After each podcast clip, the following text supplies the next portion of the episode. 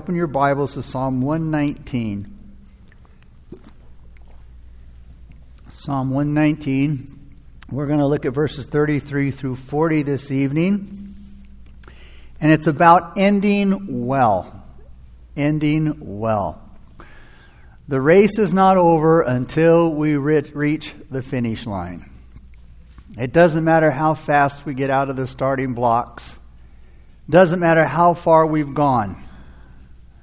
You know, what matters is when we is reaching the finish line. Paul and Jesus both ended well. Paul said, I ran the race and I finished the race. I fought the good fight. Jesus said, I did all that the Father has given me to do. I have finished all the work that the Father has given me to do. So Paul and Jesus both finished their race, and they finished it well to the glory of God. But not every believer reaches the finish line. Not all believers reach that wanted goal. Again, a good start should lead to a good ending, but that's not always the case. That's not always the way that it turns out. For example, Lot, Samson, King Saul, Ahithophel, Demas, they all got off to a good start, but their lives ended in disaster. And the psalmist here wanted to end well. But ending well, understand, is the result of living well. Ending well is the result of living well. And there are some basic things that we have to do in order to have a consistent life that ends well. Now here in these verses, 33 through 40, we have the combination of learning, obeying, delighting, fearing, longing, and religion. But the kind of learning that the psalmist is interested in here is learning God's Word. The psalmist wants to learn God's Word so that he might walk in it and that he might obey it. In other words, to make progress in his learning, he wants God to be his teacher. Just like he did in verse 12, verse 26, and verse 27. And these verses that are before us here have 9 prayers in them. So these 8 verses is a series of prayers, for example, for acceptance, for progress, for assistance and perseverance in God's school of spiritual learning. And in verses 33 through 34, the psalmist wants to get into God's school. Because he wants to learn, because you see, he needs something that he doesn't have to live a holy life. So let's begin now with verses 33 through 34. And the psalmist says, Teach me, O Lord, the way of your statutes, and I shall keep it, notice, to the end. Give me understanding, and I shall keep your law. Indeed, I shall observe it with my whole heart. So verses 33 and 34 speak of learning. The psalmist here asks God to teach him to follow his statutes. Statutes is just another word for his word, his laws, you know, his ordinances, his commandments. They're all the same. So that it would give him understanding and he'll be able to keep his law, which are practically, like I said, the same thing. The reason that the psalmist is asking for this instruction is so that he might be able to keep God's statutes to the very end and be able to obey God's law with his whole heart. Now, when he says to the end, that means without time limit, all the way to his last breath. And with my whole heart, it means without hesitation, to obey God's word immediately. To not hem and haw and say, oh, well, you know, should I, shouldn't I, maybe I should, maybe I shouldn't. It's obeying his word with his whole heart means without hesitation. I'm going to do it because he says it. What the psalmist is saying here is that when he's lacking, what he's lacking is understanding. And he's lacking the power to do what he's been made to understand he needs to do. And we're all basically in that same boat. So we also need twice as much help. Our minds have to be opened. Our hearts have to be held in restraint. That is, our heart wants so many things, but we have to hold in restraint.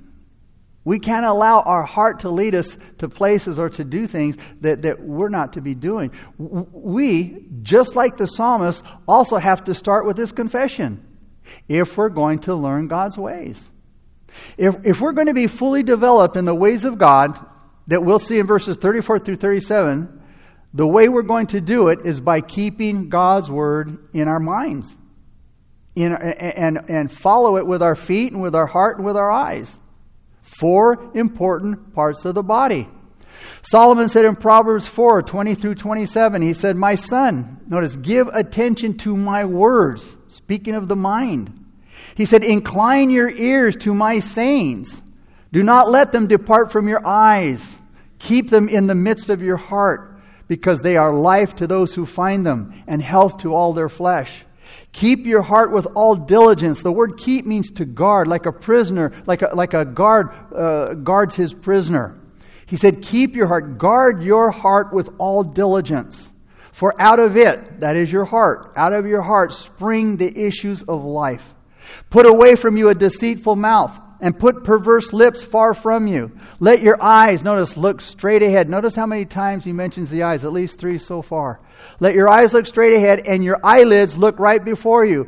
Ponder the path of your feet, and let all your ways be established. Do not turn to the right or to the left. Remove your foot from evil."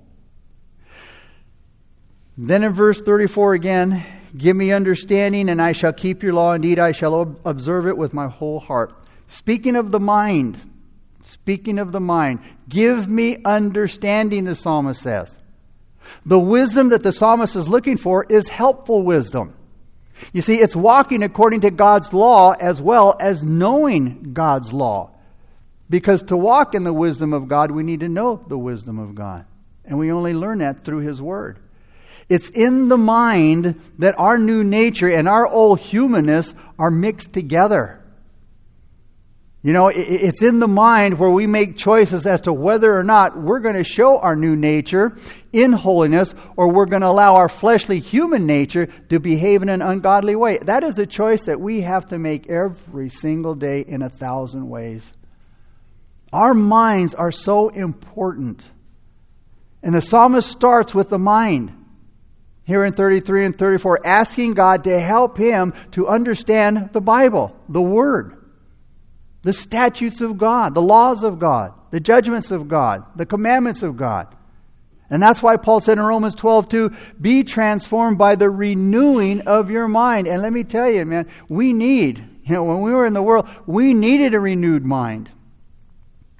That's why it's necessary that you know the Word of God, the Bible. In fact, it is necessary to have an intellectual understanding of God's ways before we can apply them. For the simple reason we can't apply what we don't know. God has good, acceptable, and perfect plans for His children. God wants us to be transformed people. He wants us to have renewed minds, living to honor and obey Him. And because He wants only what's best for us, we should happily give ourselves as living sacrifices for His service. Christians are called not to be conformed to this world, to not allow the world to shape us into its mold, to pressure us into its likeness. And we're not to be conformed to this world, to its behavior and its customs, which are usually selfish, they're self-centered, and they're often corrupting. Now, many Christians are wise enough to see and decide for themselves that a lot of worldly behavior is off limits for them. But refusing to conform to this world's values has to go even deeper than just our behavior and our lifestyle. Because, you know, we can go through the outward.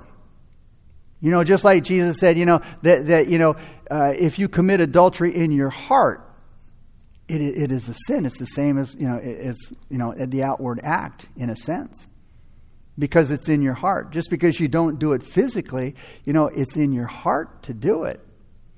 So we can act outwardly the Word of God.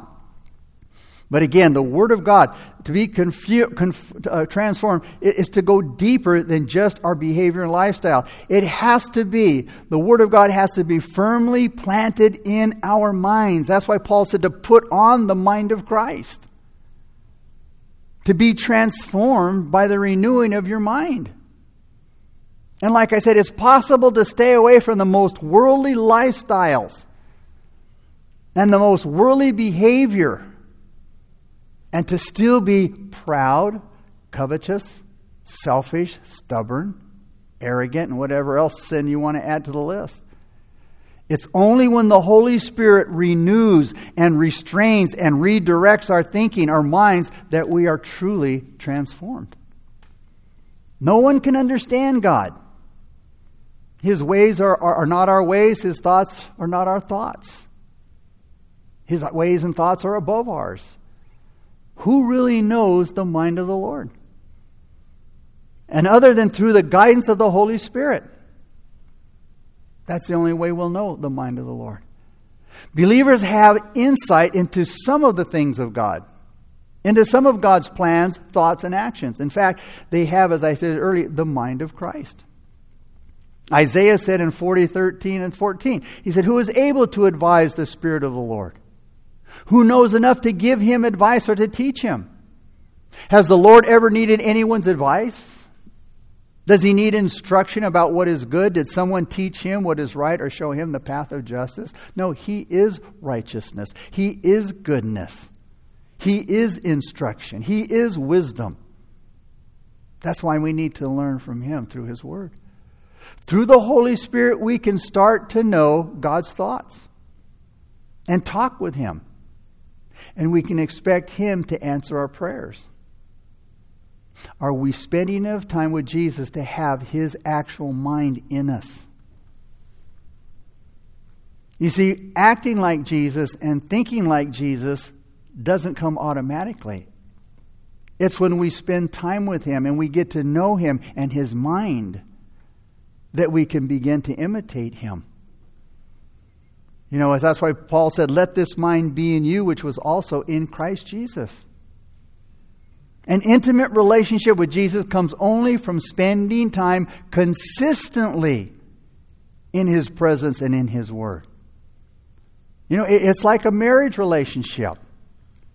You know, Peter tells us to dwell with our wives according to knowledge. And, you know, and again, it goes, it's just the wives and also the husband. In order, if we're going to dwell with them in knowledge, if we're going to get to know them, we have to live with them in such a way that we learn everything about them.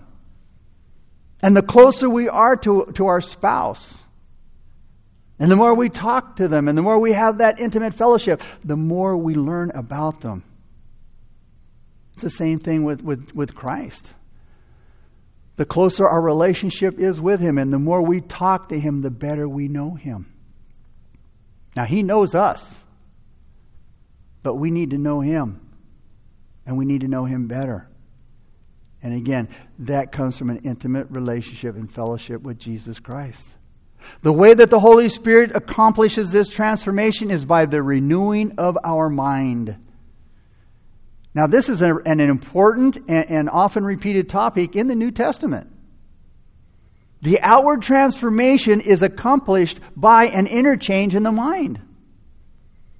The Holy Spirit's way of transforming our minds is by and through God's Word. David testified in Psalm 119:11, "Your word I have hidden in my heart," notice, "that I may not sin against you." God's own word is the instrument that his Holy Spirit uses to renew our minds, which in turn then he uses to transform our life. You know, when I first got saved and I began to read the scriptures, nobody told me not to drink. Nobody told me not to do drugs. Nobody told me what I could and couldn't do. It happened as I began to read the scriptures, and the power of the Holy Spirit gave me the ability to restrain myself from not doing those things, and he taught me. He's the one who said what I should and shouldn't do. Because anybody told me what I should and shouldn't do, I say, none of your business what I do or don't do. But when God spoke to my heart, I realized it was God. And that's what began to change my life as I read the scriptures. And I had that fellowship with Him and He with me. He began to transform my mind, or renew my mind. And as He renewed my mind, my thinking, my thought process, it changed my life. It's the Holy Spirit who transforms our minds by the Word of God. It's God's Word. It's His instrument that He uses through the power of the Holy Spirit to transform our living. Paul emphasized this truth over and over again in his letter to the Colossians. As Paul preached Christ, he was admonishing them in Colossians 1:28. Him we preach, warning every man and teaching every man in all wisdom, that we can present every man perfect in Jesus Christ. By receiving Christ as our Lord and Savior, we have put on the new man. We're new creatures in Christ. The old has passed away and everything has become new. We put on the new man who is renewed in knowledge according to the image of Him, Christ, who created us. And as a result, Paul said in Colossians 3:16, we are to let the word of Christ dwell in us richly, in all wisdom, teaching and admonishing one another in psalms and hymns and spiritual songs, singing with grace in your hearts to the Lord. It's the transformed and renewed mind. It's drenched in and controlled by the Word of God. The transformed and renewed mind is the mind that's drenched, just soaked in and absorbing and controlled by the Word of God. It's the mind that spends as little time as possible, even with the necessary things of earthly living, as much time as possible with the things of God. Because the cares of this world can choke the Word out of our life. It can choke the Christian living out of our life. Even though they're not bad things. But we can get so busy with earthly things and the cares of this life that it chokes out the Word of God in our life. Paul said, it's the mind that is set on the things above and not on the things of earth. Colossians 3:2. Whether good or bad. When anything happens in our lives, like whether it's good or bad, when anything happens in our lives, our instant, almost spontaneous response should be biblical. How is it biblical? Whether it's good or bad, whatever happens in my life, I go, it's the Lord. Not, oh Lord, why did this? I may wonder why it happened, but I'll know in my heart, it's the Lord. And I'll ask Lord, instead of Lord, get me out of this, it's Lord, what do you want me to get out of this? Teach me, Lord. What are you wanting me to learn? What are you wanting to teach me? What are you wanting to show me? Because I know this is from you. Whatever it is, it's from you. Because you got to keep that in mind, because if you can't instantly say it's the Lord, then you start having doubts. Why? How come? Is He angry with me? Did I do something wrong? I mean, of course, that could be the reason too. It could be a disciplinary action. But remember when Abraham left to the land that God was showing him. God said, go to a land I will show you. And when he got there, there was a famine. What did he do? He went to Egypt. Now, did that mean that Abraham was out of the will of God, or he did something wrong? Because when he got to the place God told him to go, there was a famine? No. When he went to Egypt, he messed up, because God didn't say go to Egypt. But he went there thinking, well, there's a famine here. There's something wrong. No, he was in the perfect will of God by going to where he was directed by God, even though there was a famine there. You see, you can be in the will of God and still have difficulties. But that's why you have to know, whatever happens, good or bad, it's the Lord. Nothing slips through God's fingers. Nothing gets by Him. It's arranged or designed by God. For some, it's just a part of his mysterious will for our lives. But we have to be able to say spontaneously, it is the Lord. And not allow yourself to become a victim of the trial, but to become a victor. Lord, what are you wanting to teach me? When Jesus was on earth, he answered Satan's temptations by throwing back Scripture in the devil's face. Remember, and again, Jesus is a perfect example of being in the will of God. You know, in Matthew chapter 3, at the end of the verse, he got baptized. The Spirit descended upon him like a dove, and the Father's voice from heaven said, "This is my Son in whom I am well pleased." I mean, what a blessing, what a blessed experience Jesus had at that moment. The very first verse of chapter 4 said he was led into the wilderness by Satan to be tempted. Did Jesus mess up? No, Jesus was in the perfect will of God, though Satan came and tempted him more than any man has ever been tempted. Yet he was in the perfect will of God. That's why we have to have a biblical knowledge of God's Word, a biblical understanding of God's Word. Only the mind that's continuously being renewed by God's Spirit, working through God's Word, is pleasing to God. Remember, Hebrews says it's impossible to please God without faith. It's only this kind of a mind that's able to make our lives a living and holy sacrifice, which is good, the good and acceptable and perfect will of God, which is our spiritual service of worship. And then in verse 35, the psalmist speaks of obedience. Notice. He says, "Make me walk in the path of your commandments, for I delight in it." The psalmist says, "Lord, make me walk in the path of your commandments." You see, if we're going to make progress in God's schoolroom, in God's classroom, we need God's Word before us. We need to place God's Word before our feet to guide our path. Psalm 119, 105, the psalmist said, "Your Word is a lamp to my feet and a light to my path." Paul said in Ephesians 4:1, "I beg you to lead a life worthy of your calling, for you have been called by God." We can only live that life worthy of our calling if we know the Word of God. To walk, you know, if you went into the woods at night, you better be carrying a flashlight, some kind of light.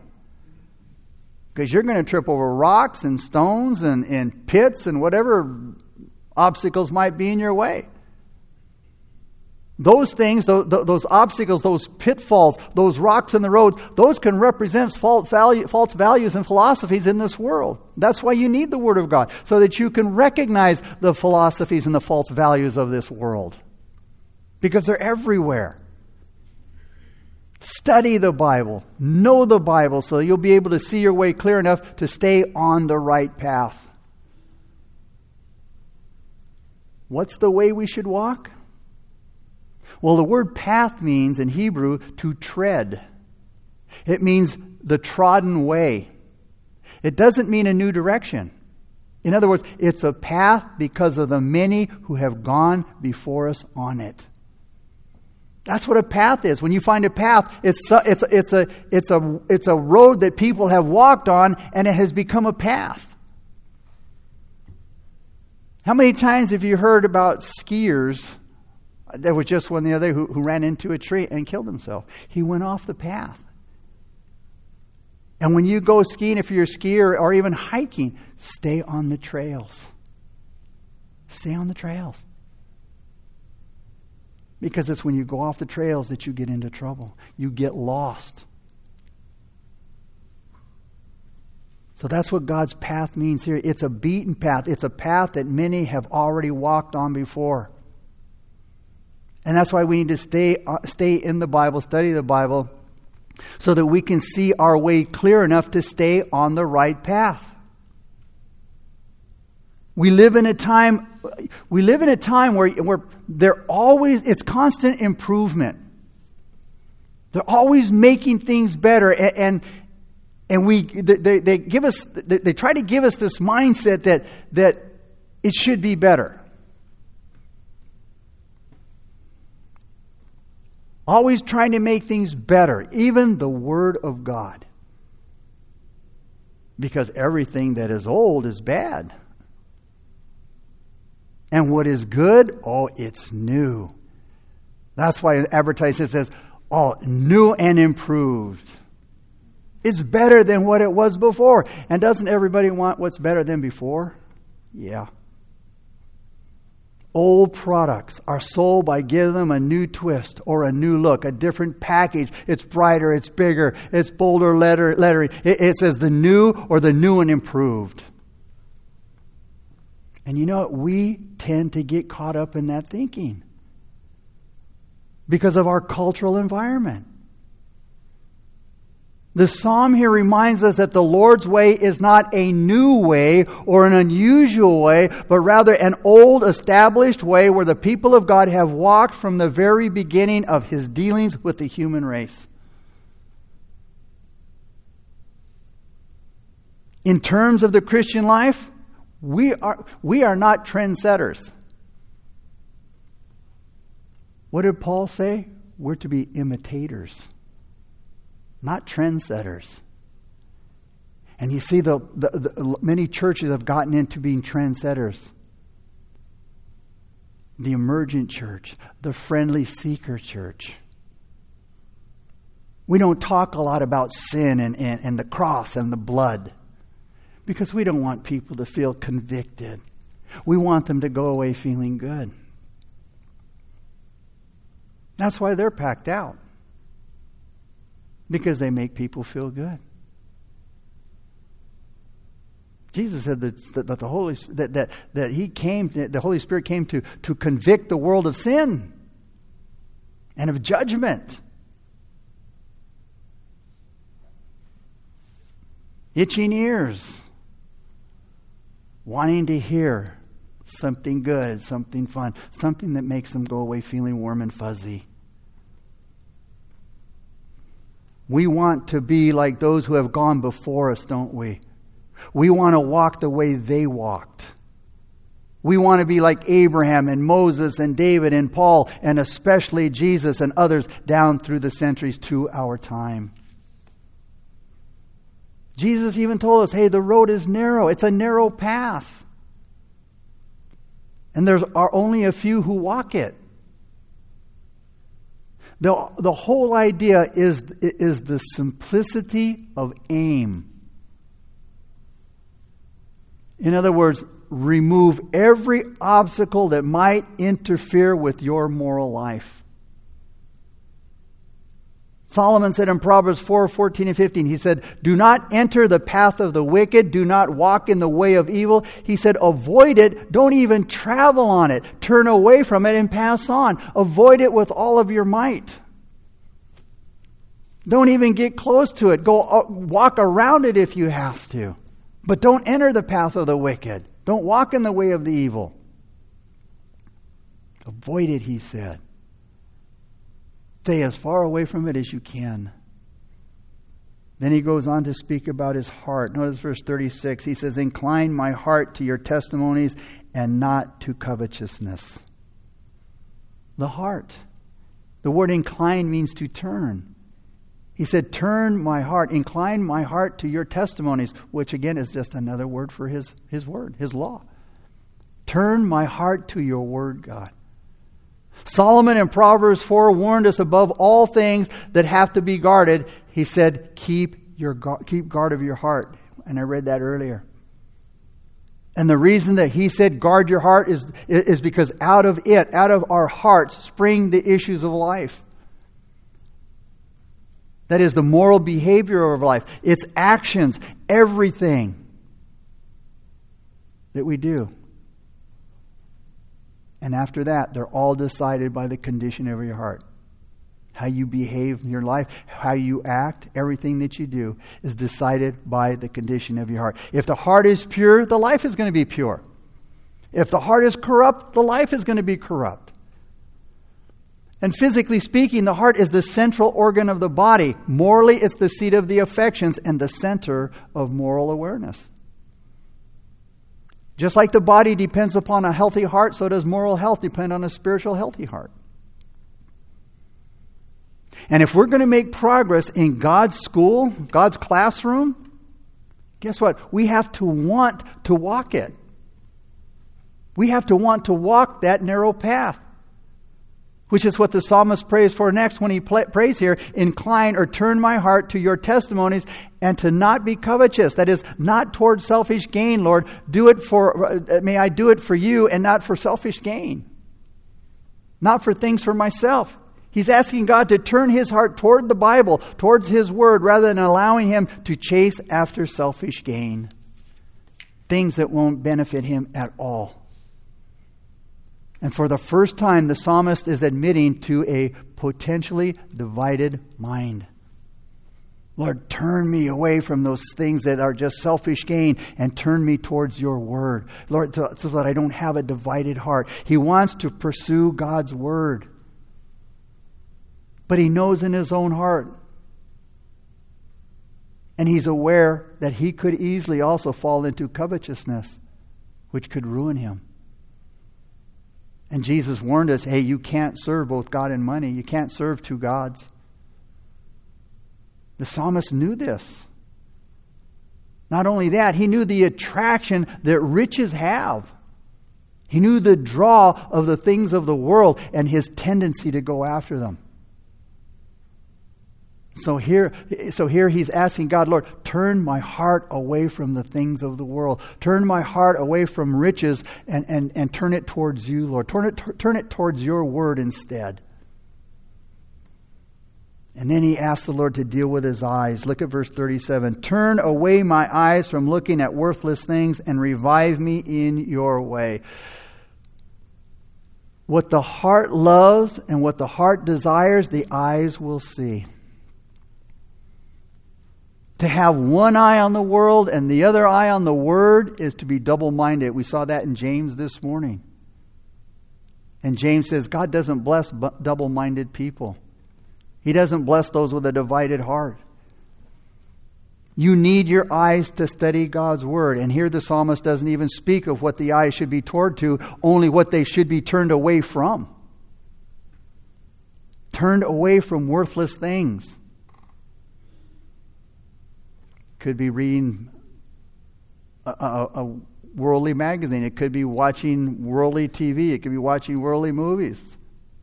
Whatever might be deemed a worthless thing. The psalmist here says, Lord, I want to be delivered from these worthless things. And the verse follows naturally from the one before it.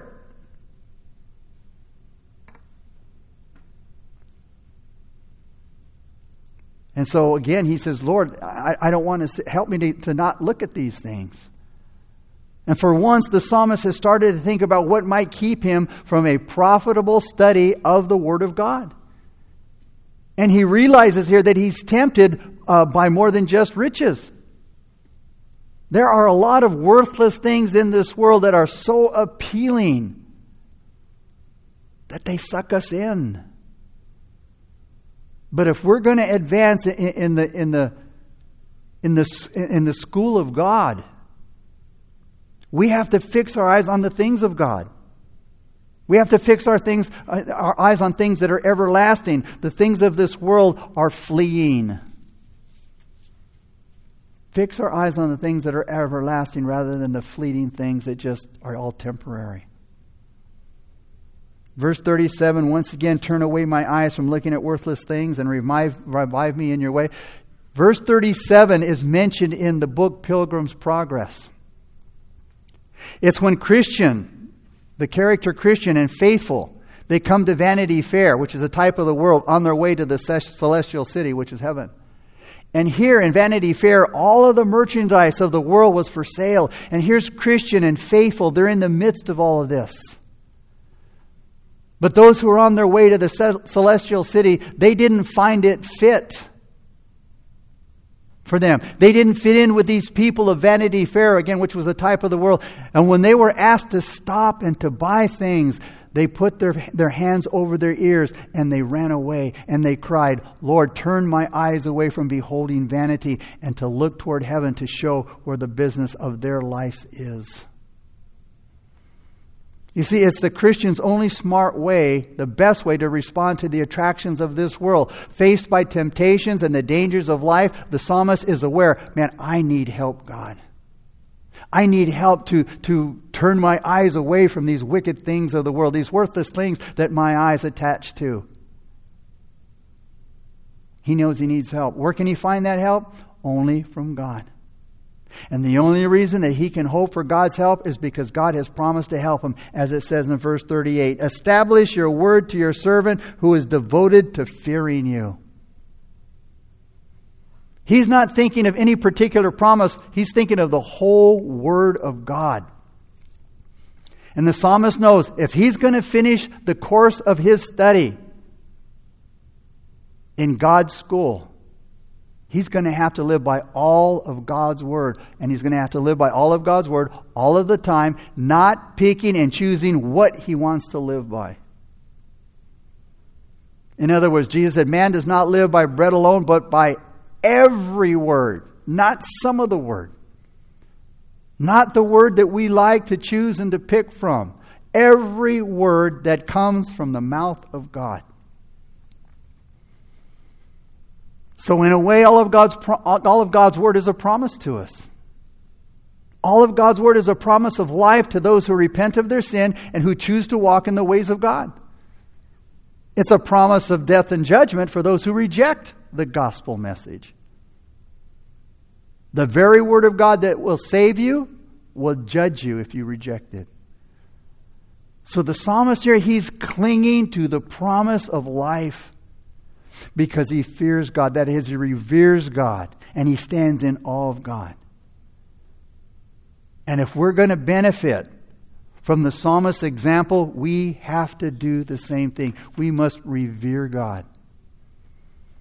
The psalmist says, turn away my eyes. That means fix the eyes steadily and unswervingly upon an object before them, not to allow the gaze to deflect either to the right hand or to the left. Simply put, it means stay focused. Don't look to the left. Don't look to the right. It simply means look straight in front of you. Jesus Christ is my goal. He's who I have my eyes on. I'm forever looking unto Jesus. It means what the command teaches here is a simplicity of aim or principle, singleness of motive. In other words, it's very easily, it just means stay focused. It's very simple. And that focus should be serving the Lord your God for the furtherance of the gospel with an undivided heart. It's so easy to let our eyes wander, isn't it? Everything that moves, we look at it. What's that? What's that? And we're always looking. It's easy to let our eyes wander. It's easy to focus on worthless things and then become bitter and envious and covetousness because we don't have it. But when you start to let your eyes wander aimlessly, be warned. Be warned. You know, Solomon said that the eyes, are never tired of seeing, nor the ears of hearing. Because we're always looking for something new, something bigger, better, more exciting, more beautiful. And we're always listening for the latest thing. What's over here? What's over there? They're never satisfied, our eyes nor our ears, with hearing or seeing. Therefore, they wander aimlessly, our eyes. Do you fear God? It's not a fear like you're afraid he's going to, come down with a club and whack you for messing up. No, it means reverence. Do you revere God because of who he is and because of who we are? Do you live by every word that comes from his mouth? Let's close now with verse 39 and 40. And the psalmist says, turn away my reproach, which I dread, for your judgments are good. Behold, I long for your precepts. Revive me in your righteousness. In other words, these verses bring a new idea. That is, in regards to being in God's school and to being in his classroom, it compares to the mistake of dropping out. When young people drop out of high school, there isn't much of a future for them. They may work at an unskilled, low-paying job, or even worse, commit crimes in order to make money, to support themselves. But the problem the psalmist says might cause him to drop out is reproach. He says, Lord, turn away my reproach, which I dread.